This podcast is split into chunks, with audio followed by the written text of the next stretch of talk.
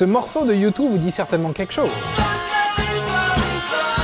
Dimanche sanglant dimanche. À quoi fait référence le groupe britannique? À un événement majeur de l'histoire du XXe siècle en Irlande. Un événement dont nous commémorons les 50 ans cette année. Ce dimanche sanglant, appelé Boxside Massacre, a fait 13 morts dont 7 adolescents le 30 janvier 1972. Retour sur l'histoire du Bloody Sunday. Donnons un peu de contexte historique. Depuis le XIIe siècle, l'Angleterre a autorité sur l'Irlande.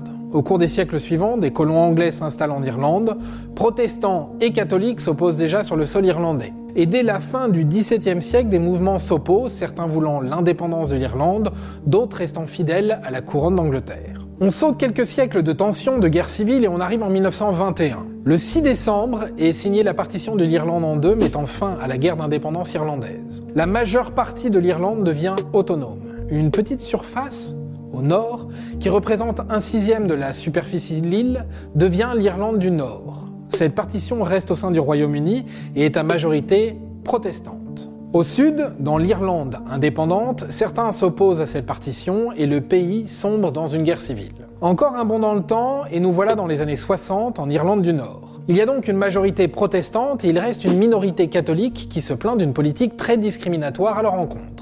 Leur revendication est une inéquité dans le droit de vote, dans les délimitations des circonscriptions électorales, une discrimination des catholiques dans l'accès au logement public, mais également ils militent contre l'internement administratif qui permet aux autorités de maintenir en détention des catholiques sans procès. Souvent, les catholiques manifestent. Il existe même une association nord-irlandaise pour les droits civiques, appelée NICRA, qui promeut l'égalité des droits entre catholiques et protestants dans des mouvements non violents ce que les loyalistes protestants n'aiment pas et repoussent dans la violence. Nous voilà donc le 30 janvier 1972 à Derry, la deuxième ville la plus importante de l'Irlande du Nord.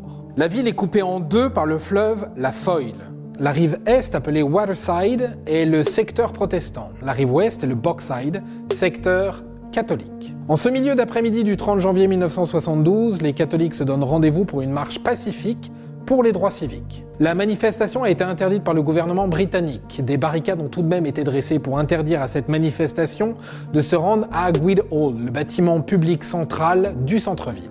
Les manifestants partent du quartier de Cregan et s'engagent vers le Boxside. Les autorités britanniques, en plus des barricades, ont déployé des blindés et des parachutistes dans des cités HLM d'un quartier contrôlé par des activistes irlandais. Un lieutenant britannique aurait alors tiré en l'air avec son fusil d'assaut pour effrayer les manifestants. Ses soldats y voient l'ordre de tirer à balles réelles sur les manifestants. 13 hommes sont morts, dont 7 adolescents. 11 sont morts abattus par des balles, 2 renversés par des blindés alors qu'ils prenaient la fuite. Une 14e victime mourra des suites de ses blessures quelques mois plus tard. Une enquête menée en 1972 blanchit l'armée britannique, affirmant que l'armée a répondu à des activistes catholiques irlandais. Quelques témoins, dont des journalistes, contestent les conclusions de l'enquête. En 1997, à la suite d'un documentaire à charge contre le gouvernement britannique, Tony Blair ordonne de rouvrir l'enquête.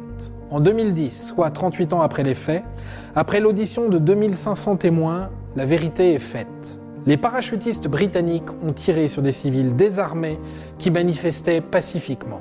Les militaires britanniques sont donc coupables de meurtre. David Cameron, alors Premier ministre britannique, s'est officiellement excusé pour le massacre en disant que The government is ultimately responsible for the conduct of the armed forces and for that, on behalf of the government, indeed on behalf of our country, I am deeply sorry.